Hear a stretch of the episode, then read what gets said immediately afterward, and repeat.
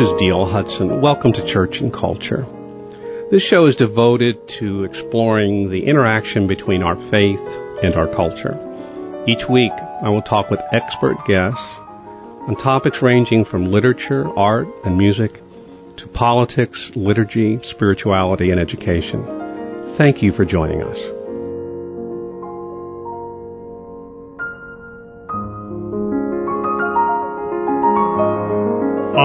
Church and Culture today, we're going to talk to Dr. Lee Oser about his new novel.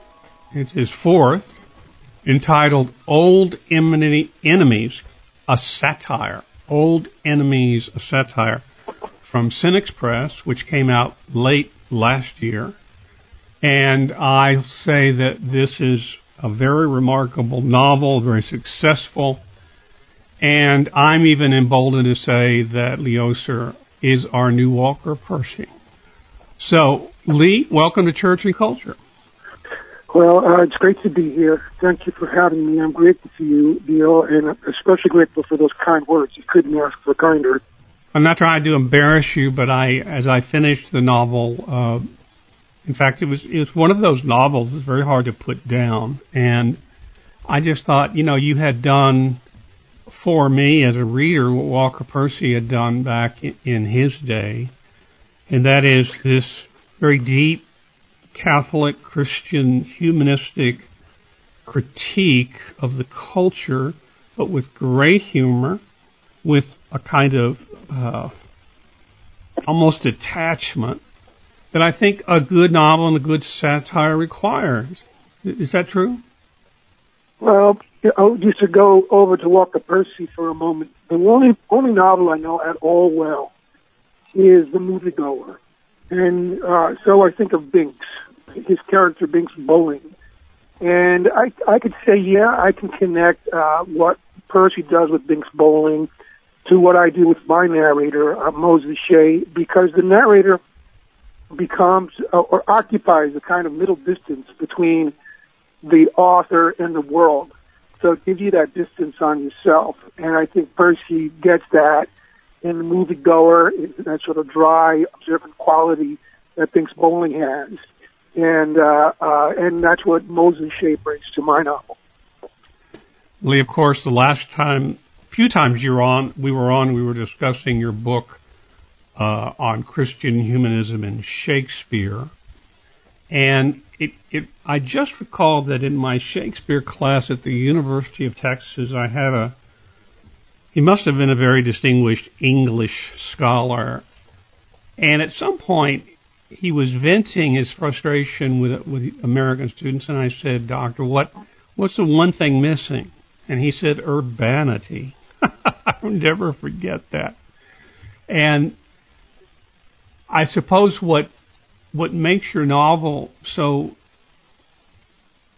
so much fun, exciting, and probing to read is that yes, it's a critique of the culture, but it's not arch, and it's not moralistic, and it's not ponderous and depressing, and it the characters seem quite real to me. You know, beginning with Moses Shea, but, you know, some of the other characters that you bring in, and myself having taught in a Catholic university and other universities around the country, I just thought, you know, right on the money. And uh, at the very end, you you you have, uh, I think it was Moses Shea commenting that you can only channel righteous indignation into a satire if you follow the form. You have to follow the form. Now, what exactly did you mean by that? Well, um, form is uh, something that brings a kind of um, external, how should I say, it brings a kind of external necessity to the book, to the writing of the book, that you know that you have a job to do. It's a little bit like if you're a carpenter and saying, okay, I'm going to make a chair or I'm going to make a table. And once you have a particular form in mind, then you have something objective in mind. And so I remember I was reading Humphrey Carpenter's book on the Inklings recently, a great book. And uh, Charles Williams was, among other things, a novelist. Charles Williams being one of the Inklings, and um, Eliot, I think, was getting on Williams to come up with another novel. And uh, finally, Charles Williams wrote to say that I think I have the ghostly skeleton of a novel in mind. And I like that phrase, the ghostly skeleton of a novel. And I think that that approximates to the idea of form. Well, you know, at certain points, you know, different writers popped into my mind, including Rabelais. because yeah. you uh, you have you know a few moments of what we would call flow humor, and uh, but that's not the dominant voice whatsoever. The dominant voice is one of a almost Erasmian, uh, even uh, St. Thomas More in Utopia. It's it's a kind of uh, detached, probing insight into a world. At one point, you called the world becoming infanticized. I believe it was, and I you thought know, that I was right on the money. Yeah, I, I picked up on that from my friend and mentor Christopher Ricks, the uh, the great English critic. Right. Uh, he he's been worried about the infantilization of America, and especially what we see in higher education, with with all the ridiculous lengths and heights of sensitivity. It just is destroying the whole educational project. Uh, so that is an infantilizing. You treat young people like uh, like their children, and sure enough, they never grow up. Uh, you know, to come back to a word that you used before, which is urbanity, and I was trying to wrap my own mind around that. You know, it's an interesting term. I suspect it means different things to different people, and um, for me, part of that is that you the joke is not only about other people, that the joke implicates you. So I think that's that's part of urbanity. You know that you're you're uh, um, not just calling other people on their sins, but you recognize you, yourself for who you really are, and maybe that goes to Erasmus's emphasis on self knowledge, on on knowing yourself as the fool you are, and uh, so there, yes, with Erasmus, and the other side of urbanity, of course, the word is rooted in the Latin word for, for city is just a sense of civilization. And to connect that to Erasmus and what I do and that kind of comedy, uh, I think this is true of Rabelais as well, is that you're not going after individuals per se. You know, I mean, right. Nancy Pelosi drives me nuts, but I don't talk about her or Ocasio Cortez or, uh, you know, or no. Biden or, or Trump. I don't really talk about them. But what I talk about is the institutions the very important institutions that are being run by mediocrities. So it's, it's that mediocrity that I'm exposing, and that becomes the job of the Erasmus, of the Dickens, of the Rabelais. That's what the writer can do, is say, come on, live up to your own ideals and don't be a total hypocrite. You know, again, I want to say to the reader, look, this novel is entitled Old Enemies. It's a satire from Lee Oser. And I'm telling you, if you're a person, if you love Percy, if you love the Catholic novel, any of them, you need to read this book because it has taken, it's going to take a important place in that line that we all respect and love so much. And I, I know, I know I'm not trying to embarrass the author. I'm just saying he's written a very, very good book which deserves a very wide audience, especially among uh, any of us who are interested in Catholic slash Christian uh, literature. You know, the, the person who frightened me the most because I'm all too familiar is the character Anne Fritz. I mean, because from from my first years, even as a graduate student, after after I got out of Princeton Theological Seminary and went to Emory, and I started taking courses because I was an interdisciplinary PhD. So I took courses in the English department as well as philosophy, theology, and so forth. And I had a teacher of modern English poetry who was Anne Fritz. She scared the hell out of me. and I, I just felt she wanted me to die, you know, from the moment she set her eyes on me. So how did you come up with Ann Fritz? Yeah, a lot of it is contemplating the phenomenon of, of people who are passive aggressive, and and that's you know being an academic, that's a mode that unfortunately I, I'm very familiar with. That's how people are aggressive. That's how they go. How they attack is through a kind of passive aggressiveness. So whereas the kind of um, conversation that we like is uh, has humor but can be mildly combative. There can be questions of logic. Men in particular will butt horns. Uh, some women are very good at butting horns too, great at it in fact. So that's a kind of out in the open discussion and dialogue and debate that I think is healthy and good, robust. Uh, but what we see now is a kind of um, with groups in the, in the academy who are sort of on the same side. They're aligned politically. They're on the same side. They're trying to ad- advance an ideological agenda that they can't be very blunt about. You know, it's like the, the Democrats can't say what they really want to do. Uh, and God knows if the Republicans can ever figure out what they really want to do. but it, it, it, yeah, but but so you've got this kind of quasi-Marxist ideological agenda. You don't want to be out in the open about it. So you set traps, you set verbal traps for your opponent, or you make, you express yourself kind of in code for your fellow travelers. So with Ann, uh, the trick to Ann is that 98% of the time she speaks in questions, which is always a little bit off-putting. You know, it, it throws off the conversation, and it's her way of controlling the conversation. Right. You know, uh, going back to Walker Percy for just a second, if you ever get the chance and want to read two more of his novels, the character I think is cl- that is closest to your Moses Shea is a Dr. Thomas More, who is the lead character of both uh, Love in the Ruins and Thanatos Syndrome. Okay. And uh, he's very close to your Moses Shea.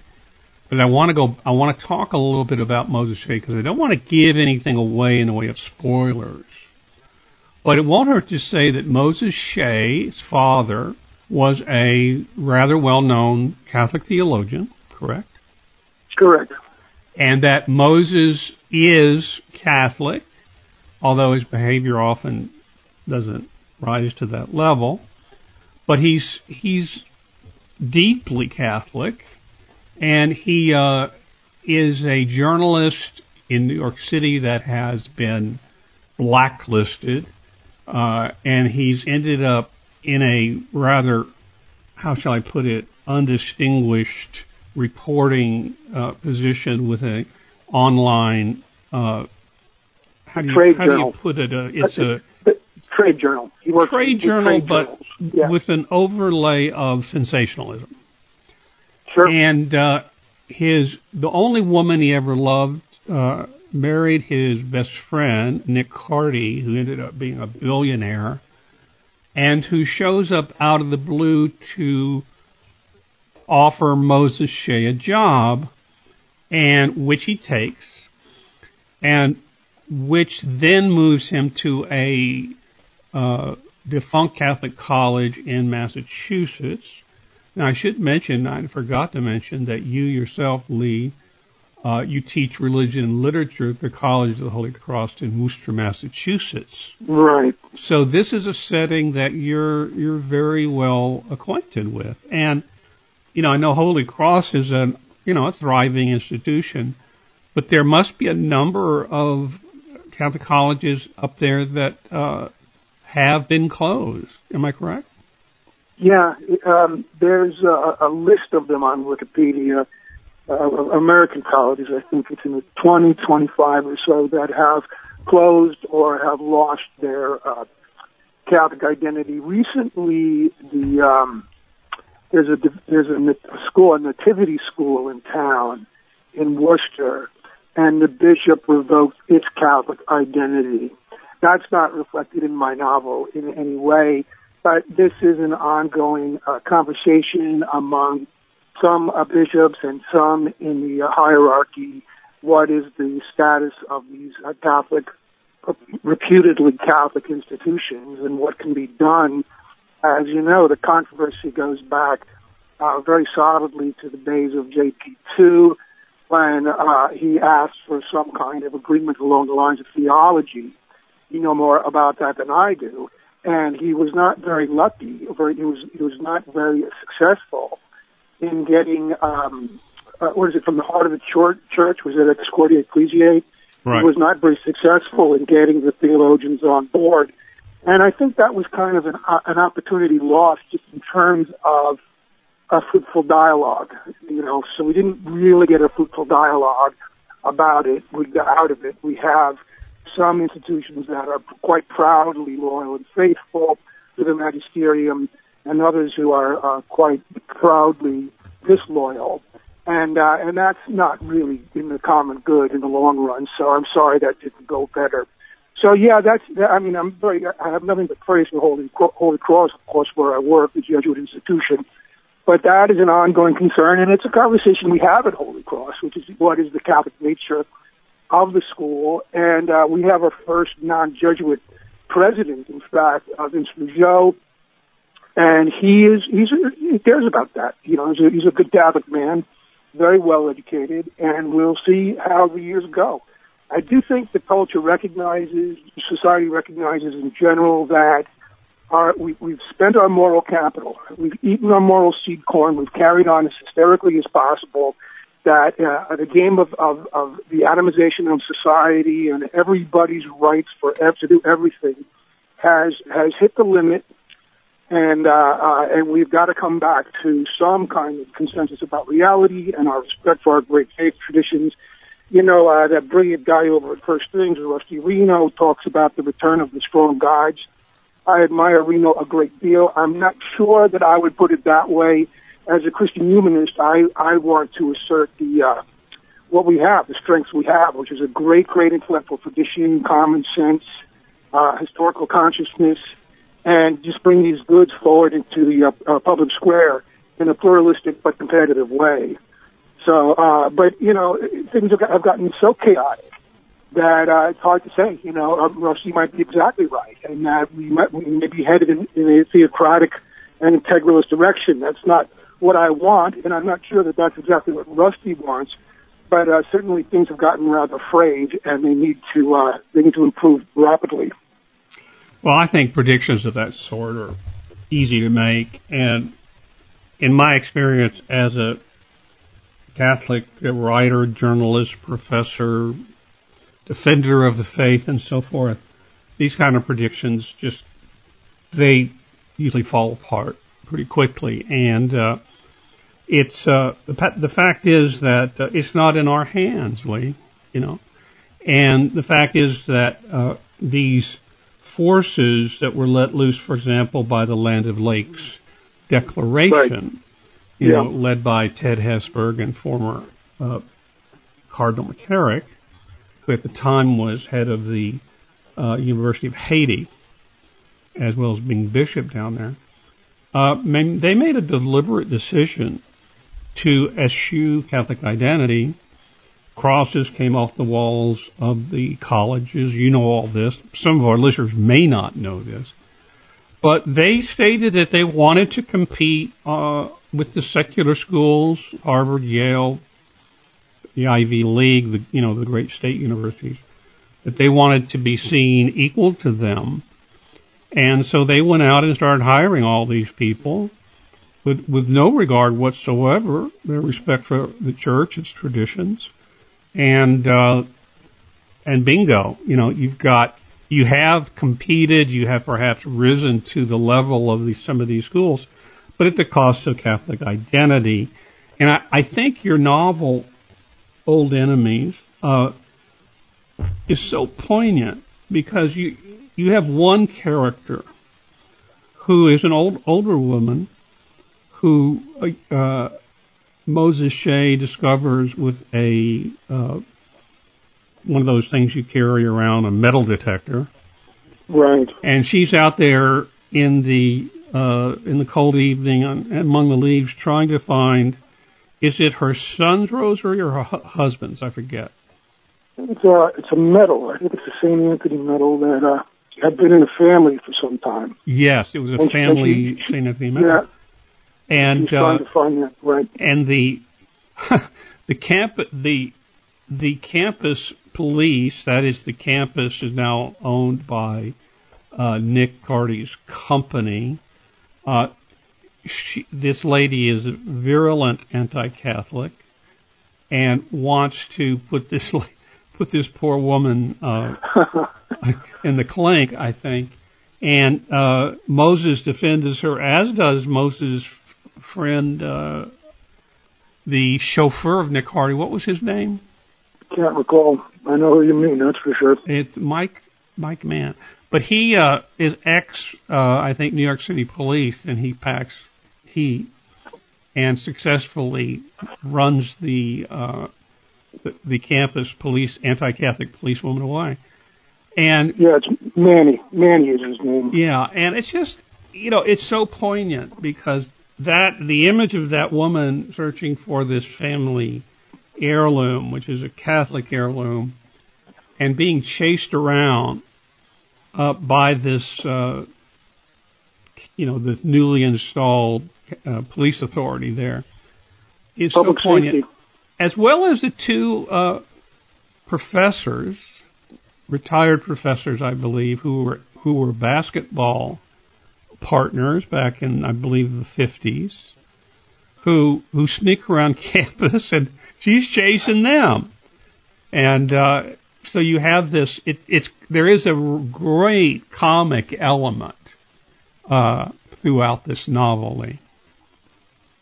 Well, um, I really agree with something you said before, and that is it's not in our hands. Uh, and for me, the, uh, the humor, as I say, uh, a, a tagline in the novel is, uh, uh, uh, that isn't funny. But it's funny whether you like it or not. That isn't funny. And that's the situation we're in.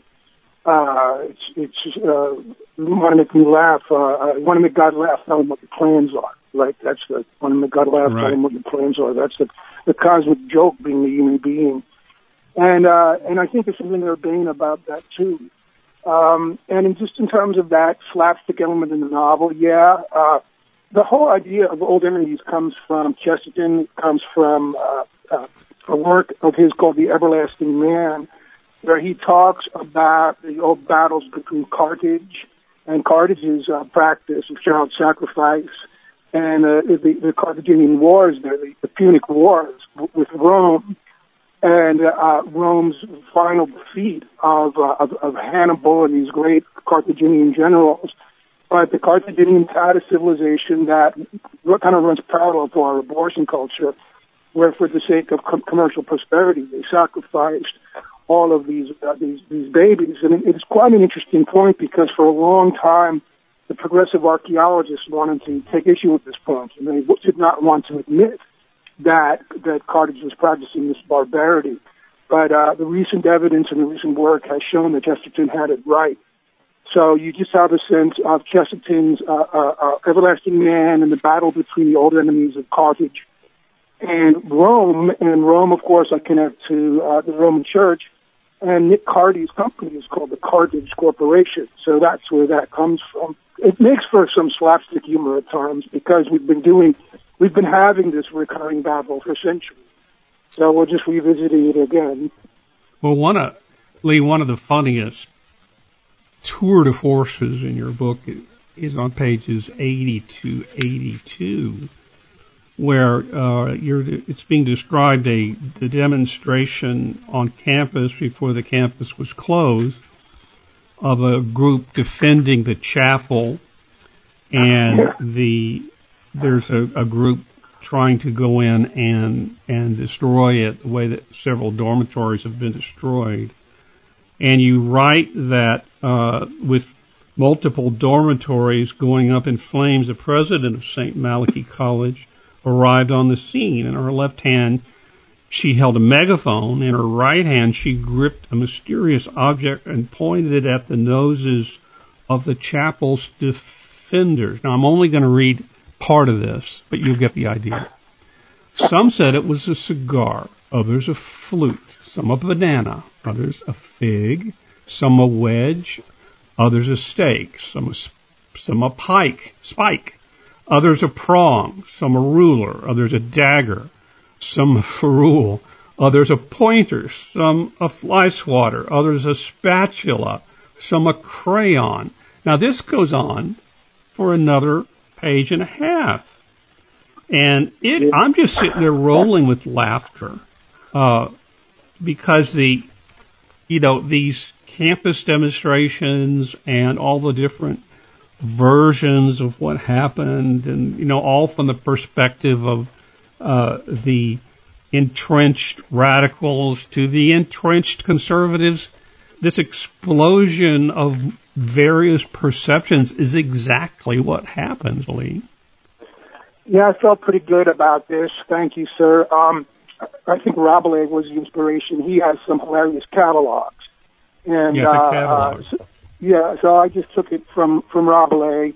And it's as you say, it's the breakdown of truth into, you know, the game of hermeneutics. So I'll just finish that one little bit. Um, so some a totem, others an idol, some a scepter, others a rod, some an Oscar, others an Emmy, some Circe's wand, other Moses' staff, some a 6.5 millimeter Mannlicher Carcano cartridge, others a booster shot, some Pinocchio's nose, others a satirist's head, some a lightsaber, others Gordier Bresca's torpedo fish, some a golden bow, others a vial of dreams, some a diploma, others nothing. Hold on, person, Lee. Yep. Hold on. Yeah. I take a break. All right, I'm come back with... with that passage because I, I, do want to say something about it. Okay, when we come back, we'll talk more about this catalog, this, this beautifully poetic but powerful and satirical passage in your novel, Old Enemies. We'll be back in just a moment.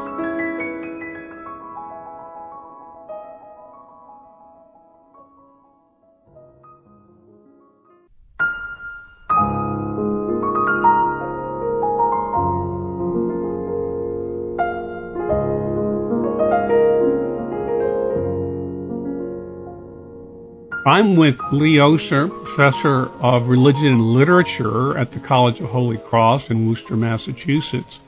And you may recall he was on this show a number of times discussing Shakespeare, in specific his book on Christian humanism in Shakespeare, a study in religion and literature. But he's now written his fourth novel entitled Old Enemies, a satire from Cinexpress, which I, I strongly, strongly recommend if you love the Catholic novel. And uh, we were talking about a very unusual few pages in his book where he delivers, as he called it, a catalog of what people thought was in the hand of the president of Malachy College. Her name is President Eudora White White.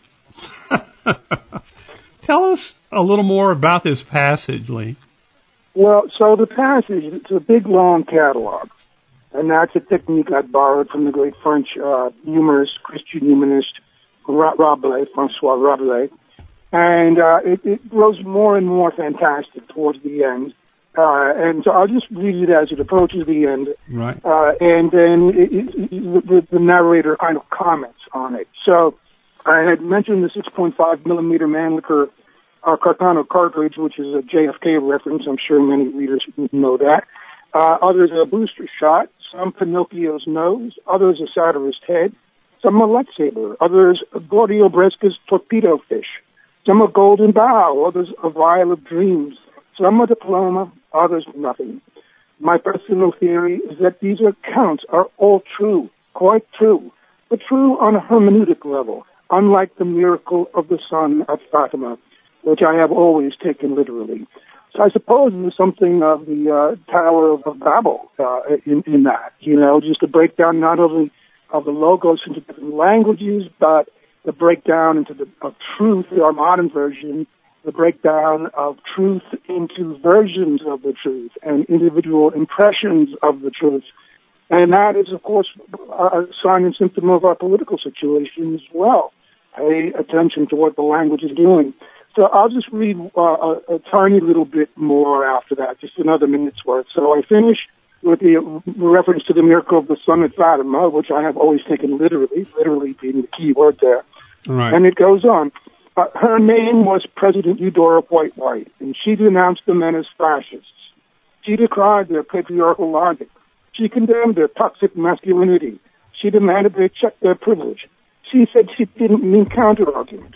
She lectured this crew of war-torn working stiffs about the overriding importance of wealthy women who had enjoyed every benefit afforded by an advanced and tolerant society. That is the society the men before her had defended to the hilt.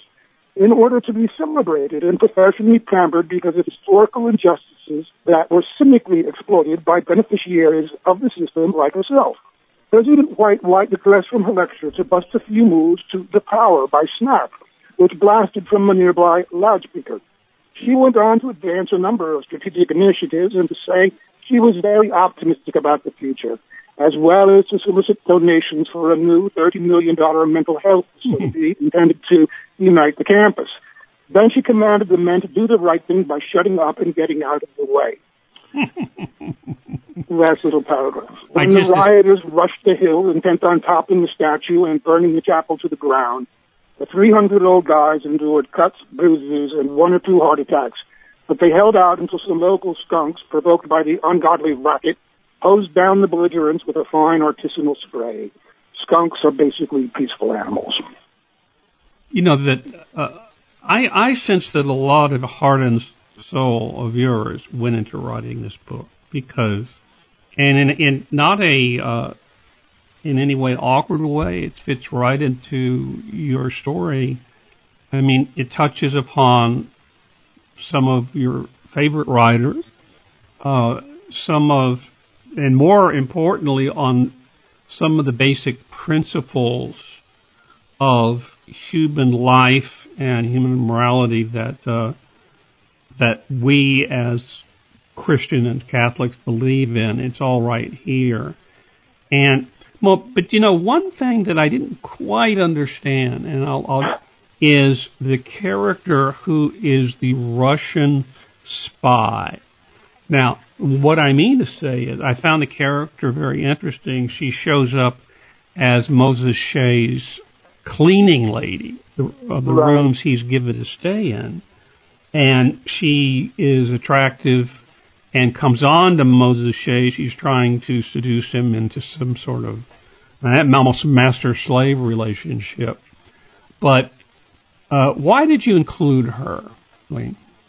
Well, I, again, this problem of spoilers. I don't want to give away too no, much. No, don't. No, don't do that. But so you've got this place where Moses is working, which is uh, the Carthage Corporation.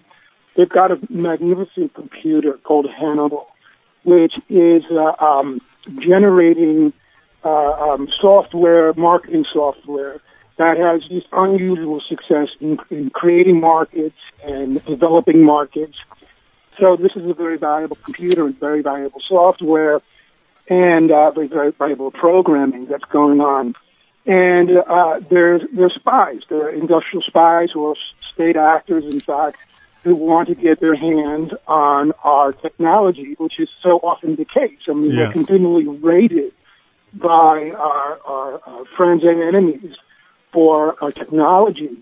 And uh, in in this novel, there is a, a, a Chinese uh, actor, a Chinese spy, and there's a Russian spy. And so that's that's her purpose is in part to, to remind us that you know you want the United States to work. The United States represents our common good. You keep tearing it down. You're just going to give things away to people who want to hurt us. And the other side of her name is Tatiana. The other side of Tatiana that I can talk about without giving too much away is that she's sensitive that our pluralism and our diversity, which can be great, you know, can be wonderful sides of the American experiment, but she's very sensitive to how that can work against us. And, uh, and she makes that clear to Moses is, is that it's tearing us to pieces right now. And I, I connect that to the DEI stuff, uh, diversity, equity, inclusion, and all of that, uh, which is the kind of identity politics on steroids, where we're we're just balkanizing our, our American society into these little competing tribes. And what more could a foreign power ask for? You know, what, what greater propaganda success could Russia or China have than, than to Yeah. turn Americans against themselves? So Tatiana helps me to kind of realize that need. You know, another a scene that really struck me is that sort of two thirds through the book, Moses Shea, who's getting paid quite well to work uh, for Carthage and for his buddy Nick Harding, gets a note about uh, becoming head book review editor at the Times Times in New York City, the New York Times. We, and he, his job would be the most influential book review position in the United States. But when he tries to get into the building, which I assume is on Fifth or Sixth Avenue, and tell the readers what happens. I, I, this really did get my attention. Well, you want me to read a little bit of it? Yeah, sure. All right, I'll go over there to that section of the book. I mean, He, it uh, it's really, uh, it's. I wonder if it's prophetic. Yeah, it, that was it was a bit inspired by um, Spenser of all people because he writes allegory, and I, so I, I kind of slip into an allegorical mode Right. for this. I refer to Edmund Spenser, the Elizabethan poet, the author of the Faerie Queene, who was beloved of C.S. Lewis. Lewis was a great Spenser reader. So, okay, we go into the building. I call the New York Times the Times Times. And so we're in Manhattan, over there on the west side, uh, in Midtown. And, uh, and here's him encountering the Times Times building and going inside for his job interview. The iconic sign in the front of the Times Times building continued to greet New Yorkers with the paper's famous motto, You are living in the Times Times. I hadn't been inside the place for over a year. The moment I entered, a woman with her third eye tattooed on her forehead demanded the purpose of my visit. She was elaborately dressed for a security guard. Her gray uniform flashed and sparkled along the big line with gold buttons of various sizes. The twin signs with a zodiac of emblems, yonis, navels, caterpillars, mushrooms, worms, planets, comets, flowers. Before I could make sense of this arrangement, she directed me to a second guard who sat behind a desk and demanded the deed to my house. But I had an appointment. You still need to make a statement. This guard had a very youthful appearance. She seemed almost a child, but she presided over her desk with elaborate authority. Instead of fancy buttons, she wore golden epaulets, displaying a plus sign on one and a minus sign on the other. Recognizing the stunned expression of a dystopian tourist, she pointed to a poster on the wall. Admittance of visitors will be based on their expressed commitment to diversity, equity, and inclusion. I have nothing to say. Just say the first word that pops into your head. She held up a set of flashcards.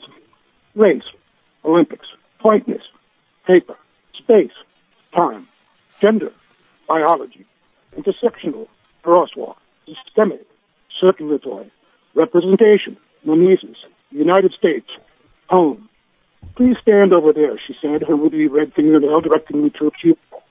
I traversed the floor to a desk that was bare except for two things, a ticket machine that dispensed strips of duct tape, and a screen where an instructional video kept repeating. The video was directing me to place a piece of duct tape over my mouth while, from across the building, I heard a distant rumbling sound like the coming round the bend of a big bore steam engine. I was doing my best with the tape when the boa constrictions of a panic attack became imperative. Then, as I was wrestling with the snake on my ribcage, a third guard loomed up before me, an eclipse in jack boots, wide as a tank and tall as a missile. It took time to process the full picture, but the snake on my ribcage seemed, in a frightening vision, to be transferred to her hair. The other two guards were gazing at me, and I thought I saw snakes in their hair as well. More immediately concerning, though, was the complete absence of, of cloth or covering for the colossal crotch before me. I looked once and ducked for fear my Lilliputian head would be chewed and devoured by unimaginable teeth. I'm here to escort you to the elevator, the third guard explained in a surprisingly civil tone of voice. Tenth floor. If you need to use the restroom, try the Hilton. I Brilliant. now. Just Yeah, I- brilliant. well, th- oh, thank you. And No, keep keep on- reading. Keep yeah. reading. Oh, okay. So let me see. Give me just a second. he gets on the elevator then, where the men are coming off, men and women are, are coming off, uh, uh, the sort of the spy community, the Brennans, who have absolutely hurt this country beyond belief, Right. and the rest of their ilk are coming out of the Times Times, doing their little visit there. So just right where I was, uh, I comprehended by now that up and down the side of the sleeves and pant legs, sharp gold spikes bristled in rows. She escorted me to the nearest elevator, and more than once I swerved to avoid her driving forearm, which was cranking like a piston by my ear. In the elevator bay, she inched closer. Not a moment too soon, a bell rang, the door opened.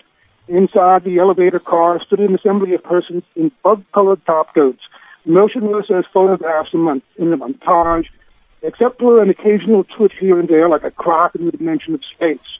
A criminal hardness froze their faces, and if you look closely, you could see their eyes tucking back and forth. I recognized some of them. I'd seen them lying carefully on Capitol Hill and lying brazenly on news shows, but others had their hats pulled down low over their eyes. As they disembarked, I slipped in behind. A recorded voice chimed in dulcet tones. You are living in the prime times. You know, having, uh, Lee, I lived in the New York City area for over five years, and your line, a criminal hardness froze their faces.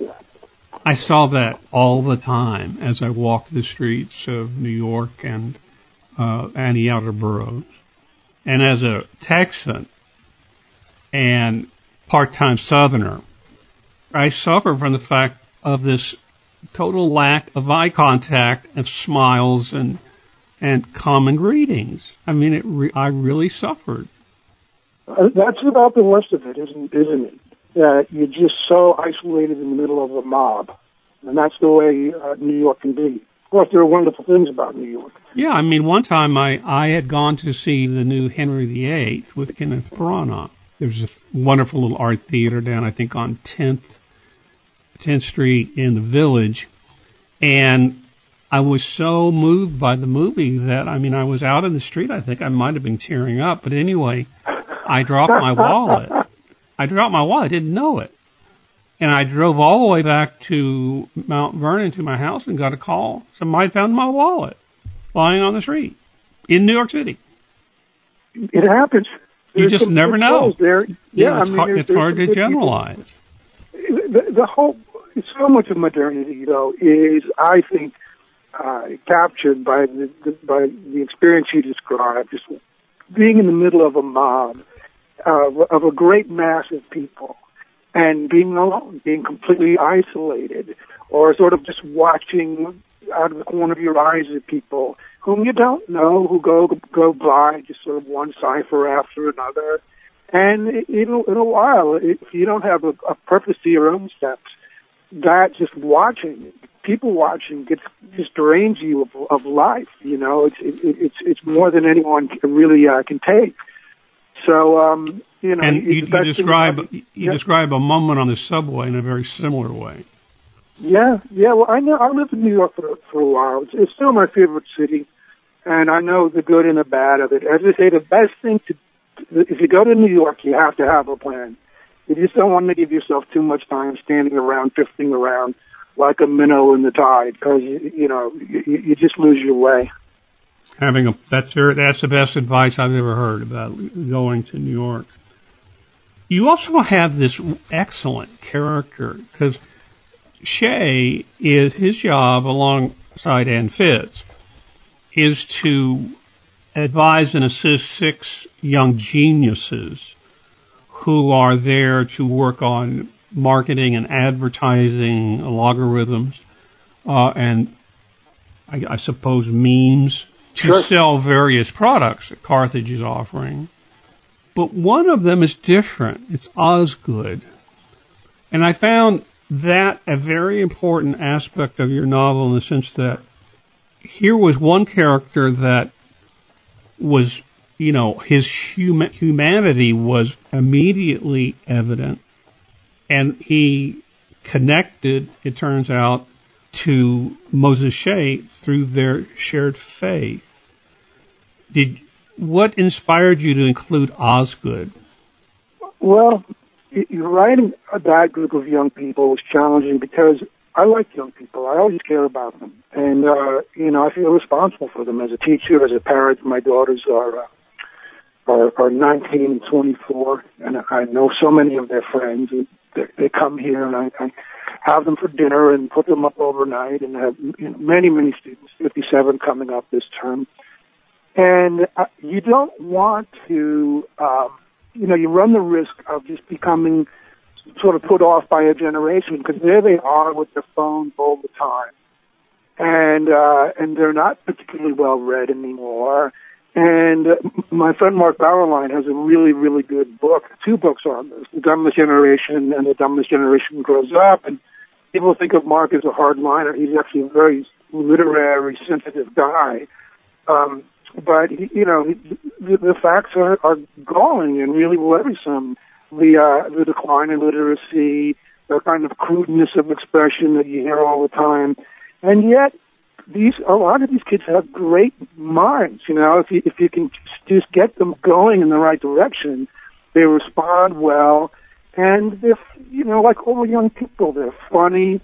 Um, many of them can take a take a joke or take criticism, and so I did not want to write off the younger generation. And yet I do fear that many of these young kids have been brainwashed by the mainstream uh, and we know how our mainstream uh, media political complex works these days. Those who sign up for the, uh, the the particular agenda of diversity, equity, inclusion, or the particular agenda of, of climate control, those are the ones who are going to advance in the uh, progressive ranks. And so, in the sense, the more robot-like and more sheep-like you become, the more you progress.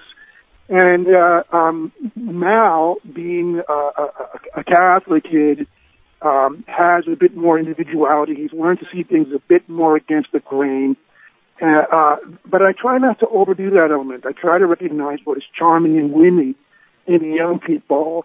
And, and I, I can honestly say that in, in writing them, I liked, I liked all of them. And, you know, given a chance when they're not being controlled and told what to say and what to think, you, and Mal is not that kind of way, guy. Mal will not do, excuse me, um, Moses is not that kind of guy. Even if he's mentoring these kids, he's not going to tell them what to think. When they get a chance on their own to expand and exchange ideas, they're good at it and they flourish. So I, I wanted to uh, to write a, a young a young crowd to do a decent job presenting this new generation, Generation Z, and my daughter's generation. She, my older daughter was born in '98, and um, uh, uh, and and give them a chance and now was uh, had a little bit more opportunity because he, having a Catholic perspective, he was a little bit more skeptical about the sort of propagandistic uh, aspects of our of our way of life these days. And those are, you know, we have to be very wary about the media and about what the government t- tells us. Well, you know, I don't want to do any spoilers. We really haven't done any yet. I'm just, we're just trying to lay out the general outline of the book and some of the major characters. And so there, you know, certain questions and comments I'd like to make that I'm not going to make because I want our listeners to buy this novel entitled Old Enemies, a satire by Lee Oser, uh, Senex Press, although it's available S-E- on all the... S-E-N-E-X, so yeah. it's not cynical, it's Senex as the old man in, in the Latin, Senex. Okay, well that doesn't fit you, does it? Oh, come on now. We have 65 in April. well, we can always pretend, Lee. You know what I mean? Uh, so tell us a little, when did you write your first novel? And uh, tell us, because it seems to me this is, this is the product of someone who's really worked at the art of novel writing. Well, I appreciate that. Um, I think there's truth to that. I think that this fourth novel is uh, others, people whom I trust have said it's my best. Um, and you know, you you, you want to get better. You want to learn the craft, and there are there are different layers to the craft as you as you develop as a writer, and you get more critical distance from what you do. As I tell my writing students, the first trick, if you're writing, is try to figure out how your reader is going to take your sentence, your paragraph, whatever it is you're doing, how is someone not you going to read it and understand it Um, so you, you get pretty good at that. If you, you write a number of novels, you get pretty good at getting out of your own head and imagining other people's response. Um, and just you know to go back in my own uh, uh, uh my own story is um, the first book is, is called Out of What Chaos, and that was a 2007 in a small kind of academic press called uh, Scarith Press took that on for me. I'm grateful to say, and uh, that's uh, kind of based on my own life life story because the the narrator of that that book was a rocker. He was a rocker in Portland, right? And uh, uh, and it's a sort of it, it, his brother figures uh, looms large in the book. My brother looms large in my life, and it's a kind of Catholic coming of age uh, book with a, with a, a, a love affair with a Catholic girl who kind of brings that narrator uh, out of his rock and roll enclave into uh, the life of, of, of the sacraments and, and a life of a broader understanding. So I, I went from there. I wrote one more rock and roll book, which is uh, the first of two I had with Wise Blood books. Some of our listeners might have heard of Wise Blood books. And uh, oh yeah, they're the excellent one, press. Excellent. Yeah, press. yeah. Uh, so the first one was uh, uh, called "The Oracles Fell Silent." That's uh, about a, a, an aging rocker who's having a kind of uh, Binx Bolling existential crisis. And the, uh, the, that was 2014. 2017, you get The Oracles Fell Silent, which is set in Portland, Oregon, about the Portland art scene. All of the writing is kind of, uh, you know, aims at being comedic. That's what I try to do. As Dickens says, brighten it, brighten it.